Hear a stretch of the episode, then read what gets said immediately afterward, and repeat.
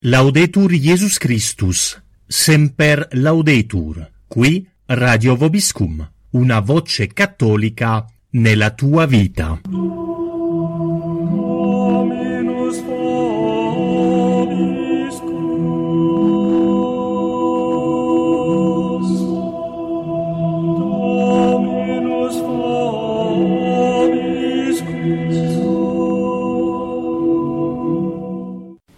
Questa sera ci soffermiamo sulla eh, corrispondenza di San Paolo con eh, la città di Tessalonica, quindi la prima e la seconda epistola eh, ai Tessalonicesi, eh, che nel, ehm, nella lista della la Bibbia Vulgata eh, arriva verso la metà, anzi quasi alla fine della, della lista delle epistole di eh, San Paolo. In realtà cronologicamente eh, la prima e la seconda epistola dei Tessalonicesi sono eh, i primi scritti eh, di San Paolo.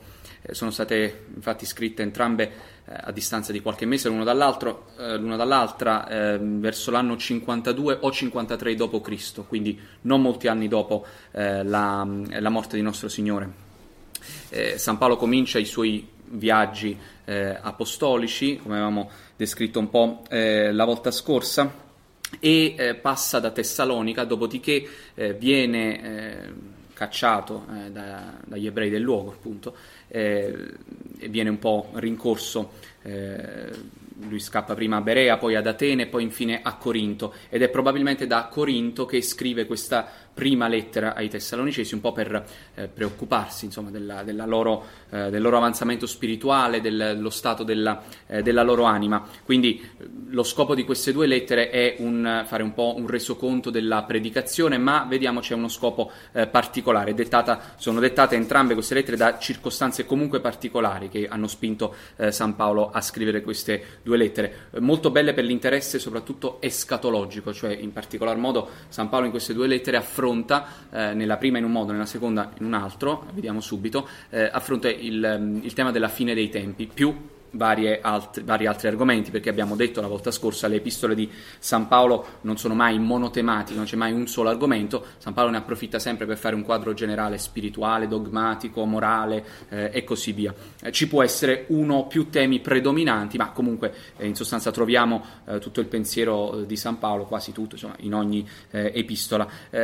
Tessalonica, sappiamo, capitale della Macedonia, era una città molto importante perché passava una strada, la via Egnazia, la via che collegava l'Oriente con Roma, quindi una città molto affollata, un grande porto, una città cosmopolita, eh, piena eh, di pagani generalmente, ma dove c'era una comunità eh, giudaica comunque molto forte, una città pagana quindi anche molto corrotta di costumi. E quando San Paolo porta il cristianesimo con le sue esigenze morali, troverà qualche difficoltà e vediamo che in particolare nella prima ai Tessalonicesi ne approfitta per eh, indicare qualche punto in particolare della, eh, della morale cristiana, eh, difficile, più difficile probabilmente da osservare per eh, dei pagani.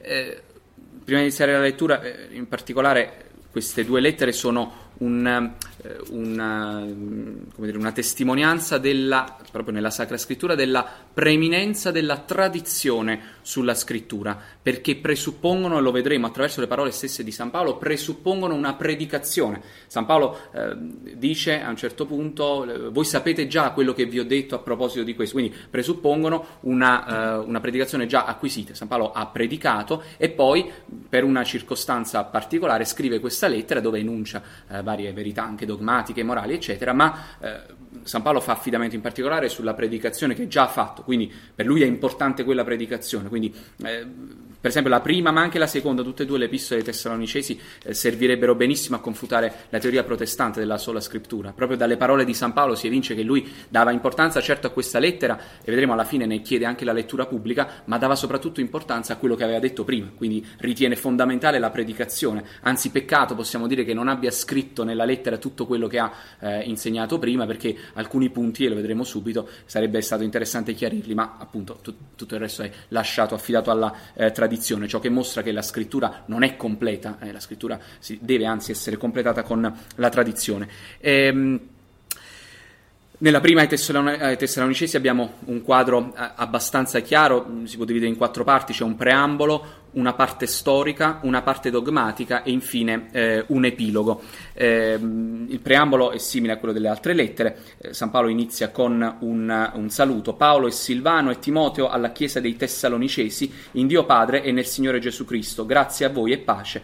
E poi inizia con una serie di eh, ringraziamenti. Noi rendiamo sempre grazie a Dio per tutti voi, facendo continuamente memoria di voi nelle nostre orazioni, eh, ricordandoci nel cospetto di Dio e Padre nostro della vostra fede operante, della laboriosa carità e della costante speranza nel Signor nostro Gesù Cristo. Un accenno alle tre eh, virtù teologali, fede operante, quindi la fede che opera attraverso eh, le azioni proprio, della laboriosa carità, carità che non si stanca, e della costante speranza nel Signor nostro Gesù Cristo, speranza quindi soprannaturale come quelli che conosciamo, fratelli amati di Dio, la vostra elezione.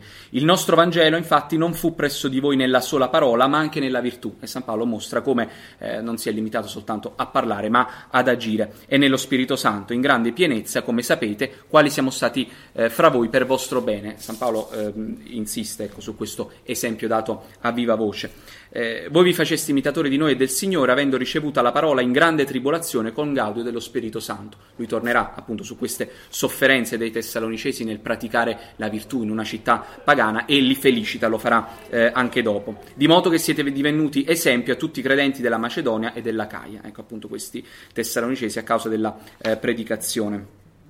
Eh, inizia la parte eh, poi storica eh, lui parla appunto di questa predicazione effettuata.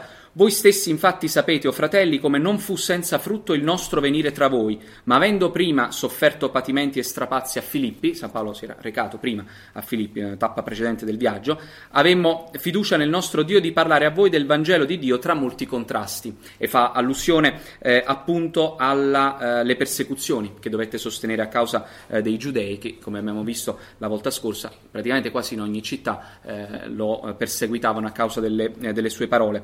Poiché nella nostra esortazione, eh, la nostra esortazione non procedette da errore, né da malizia, né da frode. E qui l'Apostolo si sgancia da certe accuse che gli erano state probabilmente mosse dai giudei stessi, che lo accusavano di frode, di malizia, di aver ingannato il popolo. Non procedette da questo, ma nello stesso modo che fummo approvati da Dio perché ci fosse confidato il Vangelo. Il Vangelo lui l'ha ricevuto eh, da nostro Signore direttamente e così come l'ha ricevuto, così lo trasmette. Quindi ci tiene, per noi è scontato, parla San Paolo, però lui ci tiene eh, a dire guardate io non sono venuto eh, da voi con malizia, con frode, ma così come me l'ha detto nostro Signore questo Vangelo, così come me l'ha rivelato, io ve lo trasmetto. Così parliamo non come per piacere agli uomini, ma a Dio che esamina i nostri cuori. Quindi non è un'arte sofistica, non è un'arte politica, devo eh, fare un discorso per piacere al mio uditorio, no, semplicemente devo eh, piacere a Dio, Dio che esamina i nostri cuori. Il nostro linguaggio infatti continua, non fuggia mai di adulazione. San Paolo approfitta di questa lettera per ricordare un po', anche per risvegliare un po' la fiamma del fervore in questi cattolici. Ricordare, guardate, voi avete ascoltato queste eh, esortazioni anche difficili da praticare, ma eh, furono eh, veramente compiute eh, in spirito di carità e di fede. Giammai adulazione, come sapete, né pretesto all'avarizia, Dio ne è testimone, né cercammo gloria dagli uomini, né da voi, né da altri. Quindi non vennero per la gloria, al contrario. Potendo noi essere a voi di peso come apostoli di Cristo, ci facemmo invece piccoli tra voi, come nutrice che si stringa al seno i suoi figli. E qui appare tutta la tenerezza anche di San Paolo per i suoi figli, la sollecitudine eh, con cui li tratta, anche dopo aver cambiato città, aver iniziato un altro apostolato. San Paolo non è che quando va in un'altra città si ferma, continua a insegnare a predicare, ma non dimentica quelli che ha lasciato prima e anzi ha proprio questa eh, sollecitudine, questa preoccupazione eh, di sapere eh, nelle mani probabilmente già della tentazione i fedeli che aveva istruito prima e quindi si preoccupa di scrivere loro. Così, amandovi teneramente, bramavamo di dare a voi non solo il Vangelo di Dio, ma le stesse anime nostre, perché ci siete divenuti carissimi. Sono parole che sono scritte, sì, sono lì nella Bibbia, ma in realtà eh, riflettono tutto il suo ardore. Eh, ci siete divenuti carissimi.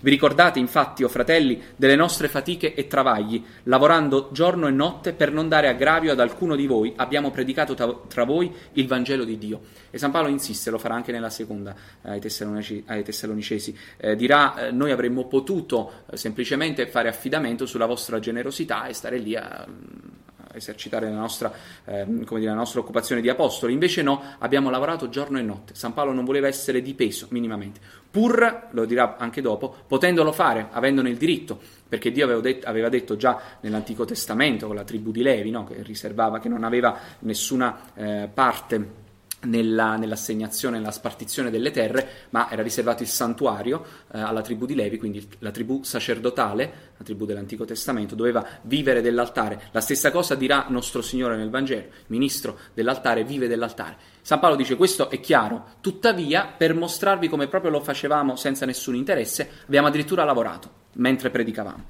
Eh, voi e Dio siete testimoni quanto santamente, giustamente e irreprensibilmente ci diportammo con voi, che avete credito. Come sapete, in qual modo ciascuno di voi, come fa un padre coi suoi figlioli, vi andavamo esortando e confortando e scongiurando a camminare in maniera degna di Dio, eh, senza fermarsi, senza stancarsi, il quale vi ha chiamati al suo regno. Per questo anche noi rendiamo incessantemente grazie al Signore che avendo voi ricevuta la parola di Dio, l'abbracciaste non come parola degli uomini, ma quale è veramente come parola di Dio. E quindi eh, i tessalonicesi capiscono veramente il messaggio di San Paolo che non è un qualsiasi eh, profeta del paganesimo, no? è realmente eh, l'araldo di Dio.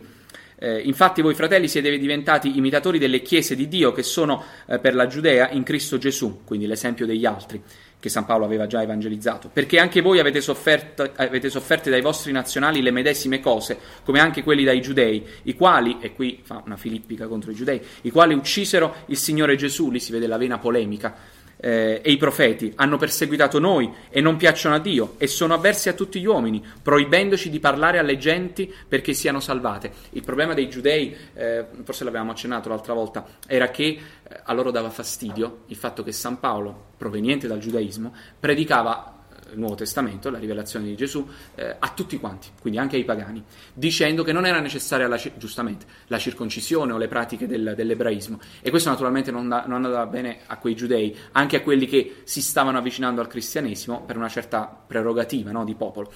Eh, e quindi proibendoci di parlare alle genti perché siano salvate, quindi i giudei volevano per se stessi solo la salvezza, per colmare sempre la misura dei loro peccati, perché è venuta sopra di essi l'ira di Dio sino alla fine. Eh, quindi San Paolo è molto duro con la sua stessa gente. Ora noi fratelli, rimasti per breve tempo senza di voi quanto alla vista, perché è dovuto fuggire, eh, non quanto al cuore, perché rimane sempre nel, nel suo cuore la, questa comunità, ci siamo dati tanta maggior premura di vedere la vostra faccia per grande desiderio. Volemmo infatti venire da voi, almeno io Paolo, eh, e una e due volte, ma Satana ci ha impedito. San Paolo cerca, vuole tornare a trovarli, ma per dei motivi che non ci sono spiegati, dice Satana ce l'ha impedito, quindi per ragioni eh, pratiche probabilmente o a causa di questa eh, stessa persecuzione. Poiché qual è la nostra speranza o il gaudio o la corona di gloria? Non siete forse voi dinanzi al Signore nostro Gesù Cristo? Certamente voi siete la nostra gloria eh, e il nostro gaudio. Eh, per la qual cosa non potendo più pazientare, San Paolo dice, beh, io non posso venire, però nel frattempo oltre a scrivervi naturalmente, nel frattempo vi invio qualcuno al mio posto. Abbiamo creduto meglio di rimanere soli in Atene e abbiamo mandato Timoteo, nostro fratello eh, e ministro di Dio per confermarvi e confortarvi nella vostra fede. Quindi San Paolo ha talmente a cuore questa comunità che ha visto nascere, eh, che ha quasi allattato, possiamo dire spiritualmente, che non vuole lasciarli orfani totalmente e quindi non vuole abbandonarli al loro destino, ma manda ehm, Timoteo, suo confratello, affinché nessuno si conturbi per queste tribolazioni, queste persecuzioni che forse oltre a colpire San Paolo colpivano la stessa comunità di Tessalonica, poiché voi, voi stessi sapete che a questo siamo destinati. Questo vuol dire che San Paolo gliel'aveva già detto. Noi a questo siamo destinati, cioè alla croce e alla tribolazione. San Paolo qui lo ricorda, ma gliel'aveva probabilmente spiegato a voce. Infatti, anche quando eravamo con voi, vi predicevamo che noi avremmo sofferte tribolazioni, come anche avvenne, e voi lo sapete. Quindi San Paolo dà per scontato. Abbiamo già parlato di queste cose. Soltanto non vi dimenticate che ne abbiamo parlato perché questo è valido sempre, eh, quando viene una tribolazione eh, noi dimentichiamo che qualcuno prima ci ha avvertito, no? basta sentire i Vangeli delle domeniche oppure eh, so, leggere eh, semplicemente la Sacra Scrittura, all'uomo, al cristiano è destinata la croce e la tribolazione, nel momento in cui però viene ci si lascia eh, quasi, mm, si, si, resta sgomenti, eh, non ce lo aspettavamo, invece no, dice l'Apostolo, dovevate aspettarvelo. Per questo ancora non potendo più tenermi mandai a riconoscere la vostra fede per timore che il tentatore non vi avesse tentati e riuscisse vana eh, la nostra fatica. Ehm, possiamo saltare una parte eh, più eh, dogmatica dove San Paolo, ehm, dogmatica eh, e morale in realtà dopo questa rassegna storica di quello che ha fatto, eh, dove dà varie esortazioni sulla virtù e poi fa un accenno, un primo accenno in questa prima lettera alla parusia, cioè la venuta di nostro Signore alla fine dei tempi. Del rimanente dunque, fratelli, vi preghiamo e scongiuriamo nel Signore Gesù che, come avete imparato da noi, in qual modo dobbiate camminare e piacere a Dio, così pure camminate. Voi sapete, infatti, quali precetti io vi diedi da parte del Signore Gesù. Ancora una volta, un richiamo, già ve l'ho detto, già ve l'ho predicato, adesso è inutile che ve lo riscriva. Però che questa è la volontà di Dio, la vostra santificazione. Passaggio celebre. Ec voluntas Dei santificatio vestra. La vostra santificazione. E cioè, poi San Paolo spiega, avrebbe potuto elencare vari precetti, ma si attiene a qualche precetto in particolare, probabilmente perché violato in maniera particolare da questa eh, comunità. Che siate lontani dalla fornicazione, molto comune, purtroppo è, è contata per nulla, quasi come se non fosse affatto un gesto cattivo eh, da parte dei, dei, pagani, come se fosse anzi al contrario eh, abituale. Eh, che ciascuno di voi sappia possedere il proprio corpo in santità e onestà, non delle passioni della concupiscenza, come pure le genti le quali non conoscono Dio, i pagani che si danno a questo genere di peccati, e che nessuno soverchio faccia frode al proprio fratello negli affari, quindi altro comandamento, il settimo possiamo dire. Poiché Dio fa vendetta di tutte queste cose, come già vi dicemmo e vi protestammo. Ancora una volta, già lo sapete, ve lo ricordo soltanto. Dio infatti non ci ha chiamati all'immondezza, ma alla santità. Chiunque eh, chi adunque disprezza tali cose non disprezza un uomo, ma Dio, offendendo il suo stesso comandamento. Intorno poi alla carità fraterna non abbiamo necessità di scrivervi, eh, infatti però lo scrive lo stesso, eh, poiché voi stessi avete imparato da Dio ad amarvi l'un l'altro, ma fa capire che eh, lui si complimenta in questo caso con una virtù che invece lì vede eh, più facilmente praticata. Poiché fa, eh, voi fate ancora ciò verso tutti i fratelli in tutta la Macedonia, ma vi esortiamo, o fratelli, ad avanzare sempre più, cioè non accontentatevi, voi già lo fate, questa è una vostra virtù, non vi manca, ma fatelo ancora di più. E che pro- procuriate di vivere quieti e di attendere ai vostri affari e di lavorare con le vostre mani. Eh, infatti qui il commentatore eh, dice probabilmente San Paolo si rivolgeva a gente che... Ehm, diciamo, svolgeva dei eh, lavori eh, umili e li esorta a continuare questi lavori senza eh, considerarli poi troppo umili e indegni di un cristiano, al contrario. Eh, vi diportiate con onestà verso gli estranei. Non vogliamo poi, fratelli, e qui passa a, um, tocca un tema uh, più particolare, quello della parusia, non vogliamo poi, fratelli, che siate nell'ignoranza riguardo a quelli che dormono, de dormientibus in latino, cioè i morti, affinché non vi rattristiate come gli altri che non hanno speranza. Questa parte dell'epistola è utilizzata in una delle, delle messe dei defunti. Se infatti crediamo che Gesù morì e resuscitò, nello stesso modo ancora Dio condurrà con lui coloro che in Gesù si sono addormentati. La risurrezione di Gesù è la causa, si dice, esemplare della risurrezione dei giusti. Quindi coloro che sono morti non inquietatevi, perché come Gesù è risorto, alla fine risorgeranno eh, anche loro, se si sono addormentati in Lui, naturalmente. Poiché vi diciamo sulla parola del Signore che noi che siamo vivi, che siamo riservati per la venuta del Signore, qui è un passaggio un po' complesso, non preverremo quelli che si addormentarono. Allora, che cosa era successo eh, nel frattempo?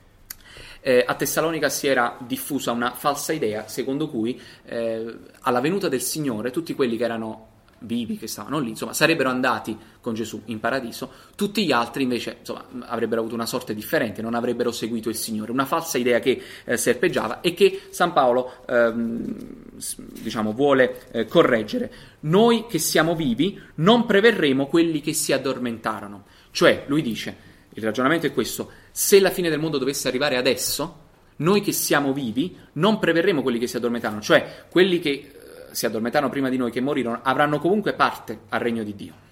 Alcuni hanno inteso eh, questa, questo brano eh, nel senso in cui San Paolo dice la fine del mondo verrà che noi siamo ancora vivi Infatti si è sbagliato, tant'è che la fine del mondo non è arrivato. No, San Paolo qui usa una figura retorica, si mette lui al posto dei cristiani, del cristiano X che sarà alla fine dei tempi. Noi che siamo vivi, eh, lui non necessariamente doveva essere vivo e lo sapeva. Infatti continua, lo stesso Signore al comando e alla voce dell'arcangelo e al suono della tromba di Dio scenderà dal cielo e quelli che in Cristo sono morti risorgeranno i primi. Quindi noi che siamo vivi, che siamo superstiti, saremo con essi trasportati sopra le nubi in aria incontro al Signore e così saremo perpetuamente con il Signore. Consolatevi dunque scambievolmente con queste parole. È una figura retorica, San Paolo non necessariamente pensava di arrivare vivo alla fine del mondo, però lui dice chiunque sia vivo alla fine del mondo, eh, come dire, sarà trasportato con nostro Signore. Attenzione, eh, questo non significa che coloro che sono vivi alla fine del mondo resteranno vivi e non conosceranno la morte, come hanno pensato alcuni interpretando questo passo. Chiaramente San Paolo lo dà per scontato, ma la morte tocca a tutti gli uomini in ragione del peccato originale. E quindi alcuni padri, tra cui Sant'Agostino, sostengono che in realtà alla fine del mondo coloro che sono vivi in quel momento eh, moriranno comunque, ma per qualche istante, diciamo, e, e risorgeranno immediatamente, perché la resurrezione della carne è universale non è che alcuni risorgono e altri restano vivi, moriranno tutti, semplicemente eh, alcuni moriranno per breve tempo, possiamo dire. Ehm, Intorno poi ai tempi e ai momenti non avete bisogno, fratelli, che noi vi scriviamo, perché voi stessi sapete benissimo che il giorno del Signore verrà come un ladro. Qui San Paolo insiste, non c'è un'ora precisa. Però che quando diranno pace e sicurezza, allora sopraggiungerà loro repentina la perdizione, come i dolori del parto a donna gravida. Voi però, fratelli, non siete nelle tenebre, onde quel dì vi sorprenda a guisa di ladro. Quindi preparatevi. Infatti voi siete tutti figlioli della luce e figlioli del giorno, non lo siamo della notte né delle tenebre. Una metafora cara a San Paolo, eh, contrappone sempre la luce e le tenebre, la virtù e eh, il peccato. Non dormiamo dunque come gli altri, ma vegliamo e siamo sobri, poiché quelli che dormono dormono nella notte e quelli che si inebriano si inebriano nella notte quindi la notte è più favorevole eh, all'uomo peccatore. Ma noi che siamo figlioli del giorno siamo sobri, rivestiti della corazza della fede e della carità, un'immagine che lui riprenderà più abbondantemente, in un'altra epistola, quella agli Efesini, quella della, dell'armatura. La corazza della fede è l'elmo della speranza e della salute, poiché Dio non ci ha destinati all'ira, ma all'acquisto della salute. Non ci ha destinati all'ira nel senso all'ira che deriverà eh, dal nostro peccato, quindi non ci ha destinati ad essere vittime della sua ira. Eh, questo vuol dire San Paolo. Eh, affinché sia che vegliamo sia che dormiamo, viviamo insieme con lui. Eh, vi preghiamo, o oh fratelli, che abbiate riguardo a coloro che faticano tra voi e a voi presiedono nel Signore. L'Apostolo dice: Fate attenzione, coloro che vi presiedono nel Signore sono in realtà eh, i sacerdoti e i vescovi. Eh, fate attenzione a coloro che faticano tra voi e vi presiedono e vi istruiscono e li abbiate sommamente cari a motivo delle loro fatiche. State in pace con essi. Paolo esorta alla eh, concordia con, eh, con, i sacerdoti e con i vescovi. Vi preghiamo, fratelli, con, eh, consolate, con, correggete gli inquieti, consolate i pusillanimi, una serie di esortazioni varie, sostenete i deboli, siate pazienti eh, con tutti, siate sempre allegri, siate sempre allegri, eh, San Paolo lo dice in varie occasioni, anche ai Corinzi, siate sempre allegri, pregate senza intermissione. La vita del cristiano, nonostante la tribolazione, deve poter essere sempre allegro. Eh, per tutte le cose rendete grazie, non estinguete lo spirito, salta un po', eh, guardatevi da ogni apparenza di male e lo stesso Dio nella pace vi santifichi in tutte le cose. Eh, l'epilogo, fratelli pregate per noi, salutate tutti i fratelli col bacio santo, vi scongiuro per il Signore, e qui eh, l'esortazione di San Paolo finale, che questa lettera sia letta a tutti i santi fratelli, cioè a tutti i cristiani. In altre parole, lui comanda che questa lettera divenga eh, una lettera di lettura pubblica eh, nella, nella, Chiesa di Dio. La grazia del Signore nostro Gesù Cristo eh, con tutti voi, così sia. Così termina la prima epistola ai eh, Tessalonicesi. Cosa succede nel frattempo? Passano due o tre mesi, eh, gli esegeti vedono che in realtà, a causa di varie circostanze, non debba essere troppo distante. Probabilmente nello stesso luogo, Corinto, San Paolo, dopo qualche mese, riscrive di nuovo una lettera. Che cosa era eh, successo?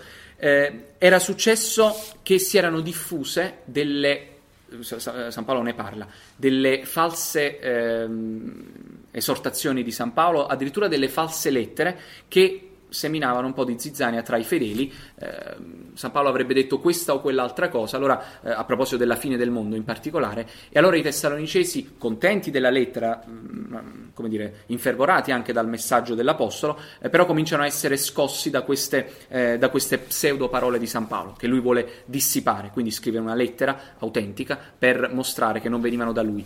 E poi avevano probabilmente ehm, male interpretato un passaggio della sua lettera precedente e quindi San Paolo si spiega perché lui dice il Signore verrà come un ladro, eh, vabbè, questa è la parola di Gesù, verrà come un ladro, quindi verrà all'improvviso. Allora alcuni tessalonicesi hanno cominciato a pensare che la fine del mondo fosse imminente, che dovesse arrivare in quei giorni.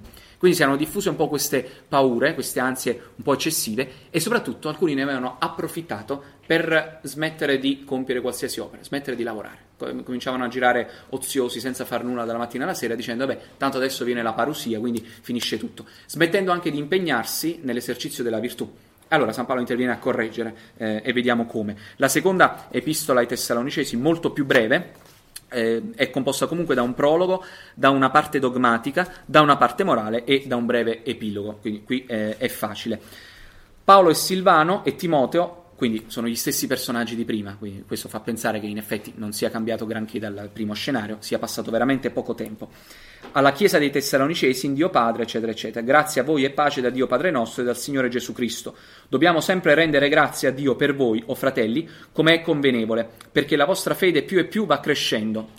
E lui probabilmente aveva avuto il resoconto di eh, Timoteo che aveva mandato e forse aveva avuto il tempo di tornare e di eh, raccontargli quel che aveva visto e abbonda in ciascuno di voi la mutua carità, talché noi stessi pur ci gloriamo di voi nelle chiese di Dio per la vostra pazienza e fede in mezzo a tutte le vostre persecuzioni, eh, eccetera. Poiché è cosa giusta Dinanzi a Dio il rendere tribolazione a coloro che vi tribolano e a voi tribolati il riposo con noi, all'apparir che farà dal cielo il Signore Gesù coi potenti angeli suoi. Eh, quindi lui dice è giusto che chi vi dia tribolazione sia a sua volta tribolato, questo fa parte del piano della giustizia di Dio, eh, Dio punirà coloro che vi danno tribolazione, eh, ma è anche giusto che a voi tribolati Dio dia riposo con noi. Lui si aspetta di poterli magari un giorno rincontrare in paradiso, nel riposo eterno all'apparir che farà dal cielo il Signore Gesù, in una fiamma di fuoco, facendo vendetta di coloro che non hanno conosciuto Dio e non ubbidiscono al Vangelo del Signor nostro Gesù Cristo. Sempre il premio e la punizione, i quali saranno puniti di eterna perdizione dalla faccia del Signore e dalla gloria della sua potenza. Eterna perdizione dalla faccia del Signore, l'allontanamento San Paolo qui parla in particolar modo della pena del danno, la pena dell'allontanamento da Dio come pena maggiore di quella del fuoco, che pure era stata eh, ampiamente eh, spiegata da Gesù Cristo stesso. Quando egli verrà ad essere glorificato nei suoi santi, a rendersi mirabile in tutti coloro che hanno creduto in quel giorno. Per la qual preghiamo sempre per voi che il nostro Dio vi faccia degni della sua vocazione, eccetera, affinché in voi sia glorificato il nome di Gesù e così via la parte più eh, dogmatica, dove eh, San Paolo va a spiegare la questione escatologica, cioè della fine dei tempi che aveva un po' turbato. E qui abbiamo un passaggio molto difficile, molto oscuro, uno dei più difficili, dicono i commentatori della Sacra Scrittura, che ha dato luogo a fiumi di inchiostro nella sua interpretazione. Ora noi vi preghiamo, fratelli, per la venuta del Signore nostro Gesù Cristo e per la nostra riunione con Lui, che non vi lasciate smuovere sì presto dai vostri sentimenti, né atterrire o da spirito, quindi false profezie, o da parola, falsi discorsi che l'Apostolo avrebbe pronunciato, o da una lettera come se fosse mandata da noi. Quindi era avvenuto probabilmente questo. Alcuni avevano diffuso delle false lettere o dei falsi eh, sermoni di San Paolo. Quasi sia imminente il giorno del Signore. San Paolo dice: Attenzione, è vero, vi ho detto verrà come un ladro, ma non ho detto che verrà adesso necessariamente. Non è detto che sia imminente. Nessuno, e qua è il passaggio difficile, molto complesso, dove lui spiega, guardate, non è così imminente, ecco la prova. Nessuno vi seduca in alcun modo, poiché ciò non sarà, cioè la fine del mondo non sarà, se prima non sia seguita la ribellione e non si sia manifestato l'uomo del peccato, il figlio della perdizione, il quale si oppone e si innalza sopra tutto quel che si dice Dio, o si adora talmente che siederà nel tempio di Dio spacciandosi per Dio, un passaggio molto celebre, passaggio sull'anticristo. Eh, se prima non si è eseguita la ribellione, in greco è l'apostasia, cioè proprio l'apostasia. E San Paolo dice attenzione, voi avete dei segni, prima che la venuta del Signore si compia, dovranno esserci questi segni, perché ve l'ho detto, lo ripeterò anche dopo, ve l'ho già detto, se non ci saranno questi segni, eh, se ancora non sono arrivati, vuol dire che non è così imminente, bisogna stare pronti, ma non è per domani o dopodomani. La ribellione, non si sia manifestato l'uomo del peccato, il figlio della perdizione, il quale si oppone e si siederà addirittura nel tempio di Dio spacciandosi per Dio. Non vi ricordate che quando, pres- quando ero ancora presso di voi vi dicevo tali cose? Eh, San Paolo aveva già predicato e noi ci piacerebbe sapere che cosa diceva in particolar modo. E ora voi sapete ciò che lo trattiene affinché sia manifestato a suo tempo. Eh, è il famoso to, questo è al neutro in greco, to katekon, il katekon, il famoso katekon, ciò che lo trattiene, ciò che trattiene l'anticristo. San Paolo dice voi lo sapete, eh, ma noi che leggiamo non lo sappiamo purtroppo. Lui l'aveva detto però ai Tessalonicesi. Se noi avessimo dei discendenti dei Tessaloni, degli antichi Tessalonicesi, probabilmente ci potrebbero dire ah ma sì, eh, Paolo ci ha spiegato che era così così. Invece no, purtroppo lui non lo dice. Dice però attenzione, io ve l'ho spiegato, ve l'ho detto cos'è che lo trattiene. E vogliamo dire perché non l'ha scritto? Eh, in realtà non lo sappiamo. C'è qualcosa che trattiene questo anticristo, prima che sia manifestato a suo tempo. Perché il mistero di iniquità opera già quindi c'è già l'anticristo, solamente che chi ora lo trattiene, e qui, mentre prima era la forma neutra del greco, tocatecon, qui è alla eh, forma maschile, quindi ocatecon è una persona. E qui si vede, appare chiaramente che l'anticristo è una persona. Solamente chi lo trattiene, cioè colui che trattiene, lo trattiene fino a che sia levato di mezzo, fino a che eh, quindi ehm, sia tolto di mezzo il, eh, l'impedimento, perché si possa manifestare l'anticristo. Quindi sta arrivando l'anticristo, ma attenzione, prima che si manifesti completamente c'è qualcosa che lo trattiene. Poi questo qualcosa che trattiene l'anticristo sparirà. L'anticristo farà il suo corso e poi dopo soltanto verrà eh, nostro Signore la parusia. Questo è un po' il meccanismo. E allora sa- sarà manifestato quell'iniquo, quindi l'anticristo, che il Signore Gesù ucciderà col fiato della sua bocca, lo annichilerà con splendore di sua venuta. L'arrivo del quale Gesù eh, no scusate, la vita del quale dell'anticristo è per operazione di Satana con tutta potenza, con segni e prodigi bugiardi, con falsi segni, e con tutte le seduzioni dell'in- dell'iniquità per coloro i quali si perdono, per non aver abbracciato l'amore della verità per essere salvi. L'anticristo ingannerà con falsi segni, false profezie, eccetera, eh, tutte le seduzioni dell'iniquità per coloro che si perdono, per coloro che non hanno voluto abbracciare il Vangelo e quindi si fanno ingannare. Perciò Dio manderà ad essi un'operazione di errore, talmente che credano alla menzogna quindi saranno ingannati effettivamente, onde siano giudicati tutti coloro che non hanno creduto alla verità, ma si sono compiaciuti eh, nell'iniquità. Quindi questo passaggio è stato tra i più controversi perché è una persona, è un, una collettività, eccetera. Molti hanno scritto su questo anticristo, naturalmente non abbiamo la risposta. Eh, alcuni sono arrivati a dire probabilmente San Michele Arcangelo, altri sono arrivati a dire all'inizio della Chiesa è l'impero romano, però l'impero romano è crollato e l'anticristo non si è ancora manifestato. Alcuni dicevano l'anticristo ehm, è Nerone, l'imperatore Nerone, che non è morto in realtà ma si è nascosto e così via. Varie teorie eh, fantasiose. Questo catecono, questo qualcosa che trattiene l'anticristo, appunto sarebbe stato l'impero romano, eh, però l'impero romano è caduto. Eh, allora non, non, si capisce, non si sa. San Paolo l'ha detto ai Tessalonici, l'ha detto esplicitamente cos'è che lo trattiene e avrà parlato di questo anticristo, questa persona, ma non ne abbiamo traccia. Eh, noi dobbiamo sempre rendere grazie a Dio per voi, o fratelli amati da Dio, per avervi eletti primizie per la salute, per la salvezza. Eh, state dunque costanti, o fratelli, qui eh, frase importante, ritenete le tradizioni che avete imparate o per le nostre parole o per la nostra lettera. Eh, tenete traditiones quas didicistis in latino, cioè ritenete, mantenete le tradizioni che avete imparate. Eh, o per le nostre parole o per la nostra lettera. Altro passaggio in cui si può confutare eh, l'eresia protestante della sola scrittura. San Paolo dice è importante o ciò che ho scritto per lettera o ciò che vi ho detto a voce. Eh, quindi, mh, mm, è lo stesso Signor nostro Gesù Cristo e Dio Padre nostro, il quale ci ha amati e ci ha dato una consolazione eterna, eh, consoli i vostri cuori e li conforti ogni parola ed opera buona. E poi una serie di esortazioni, la parte più eh, morale prima dell'epilogo, esortazioni eh, varie. Del resto, fratelli, pregate per noi affinché la parola di Dio corre e sia glorificata, come già tra voi. Quindi, come già è stata glorificata tra voi la parola di Dio, io possa, eh, come dire, eh, insegnarla anche ad altri, affinché siamo liberati dagli uomini insolenti e malvagi, poiché non è di tutti la fede, purtroppo. Eh, ma Dio vi confermerà, eccetera. Eh, il Signore poi diriga i vostri cuori nella carità di Dio e nella pazienza di Cristo. Vi ordiniamo poi, o oh fratelli, nel nome del Signore nostro Gesù Cristo, perentorio, che vi ritiriate da qualunque fratello che viva disordinatamente e non secondo la dottrina che hanno ricevuta da noi. Quindi che vi separiate dal eh, commercio, diciamo, da, eh, di altri eh, che eh, non vivono secondo la dottrina che hanno ricevuto. Quindi per, di fare attenzione addirittura a non frequentare eh, chi vive male Voi stessi infatti sapete come dobbiate imitar noi, perché non ci diportammo disordinatamente tra, eh, tra, voi, né mangiammo a ufo il pane di veruno, ma con fatica e stento, lavorando dì e notte per non essere di aggravio ad alcuno di voi. Eh, insiste ancora una volta, noi avremmo potuto, ma eh, non vi siamo stati di peso. Non come se non avessimo potuto farlo, ma per darvi noi stessi il modello da imitare. Quindi questa eh, carità, eh, questa generosità completa poiché anche quando eravamo presso di voi vi intimavamo che chi non vuol lavorare non mangi. Eh, addirittura cose molto pratiche. Abbiamo infatti udito, e qui ci riportiamo a quel che dicevamo prima, che alcuni tra voi camminano disordinatamente non facendo nulla, ma occupandosi in cose vane, tanto arriverà la parusia. Ora a questi tali ordiniamo e li scongiuriamo nel Signore Gesù Cristo che lavorando quietamente mangino il loro pane. Quindi se vogliono mangiare, che lavorino. Ma voi, o fratelli, non vi rallentate nel fare il bene, che se qualcuno non ubbidisce a quanto diciamo per lettera, notatelo e non abbiate commercio con esso, affinché ne abbia confusione. Rimproveratelo e non lo riguardate però come nemico, ma correggetelo come fratello. E poi l'epilogo. E lo stesso Signore della pace dia sempre a voi pace in ogni luogo, il Signore sia con tutti voi. E poi eh, parte fra, due frasi veramente finali che mostrano come San Paolo si era preoccupato di queste falsificazioni delle sue lettere.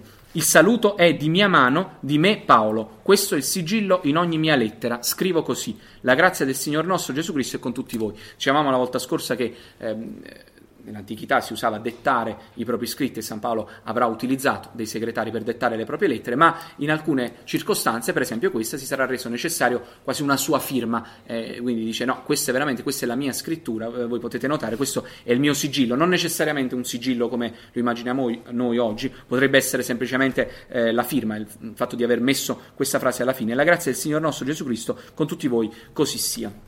Quindi queste eh, due epistole Tessalonicesi abbiamo detto in particolar modo rilevanti per la questione dell'escatologia che aprirebbero poi tanti, ehm, eh, dire, tanti riferimenti anche all'attualità perché qua eh, dice San Paolo prima che venga la ribellione, prima che eh, sia manifestato l'uomo del peccato, eh, possiamo pensare che ciò, come dire, ehm, i contemporanei di Lutero abbiano potuto pensare che si sia manifestato l'uomo del peccato, ma eh, in realtà non era, eh, non era così. Eh, I contemporanei di tanti eresiarchi potevano considerare Ario, ad esempio, oppure altri ancora, come l'uomo del peccato, il figlio della perdizione, perché ha condotto molti in errore. Vedete, ogni volta non è stato così. Quindi noi veramente non sappiamo, e questo passo continuerà a essere oscuro per noi, non sappiamo quando verrà l'anticristo, eh, non sappiamo che cosa lo trattiene finora e quando questo qualcosa che lo trattiene smetterà di trattenere ottenerlo, è tutto un mistero che risolveremo quando verrà effettivamente nostro Signore, quindi quando, lo scopriremo quando sarà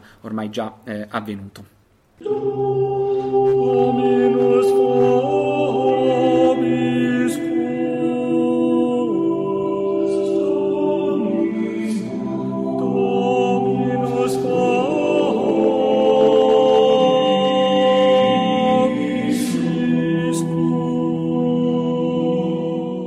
Laudetur Jesus Christus, semper laudetur, qui Radio Vobiscum, una voce cattolica nella tua vita.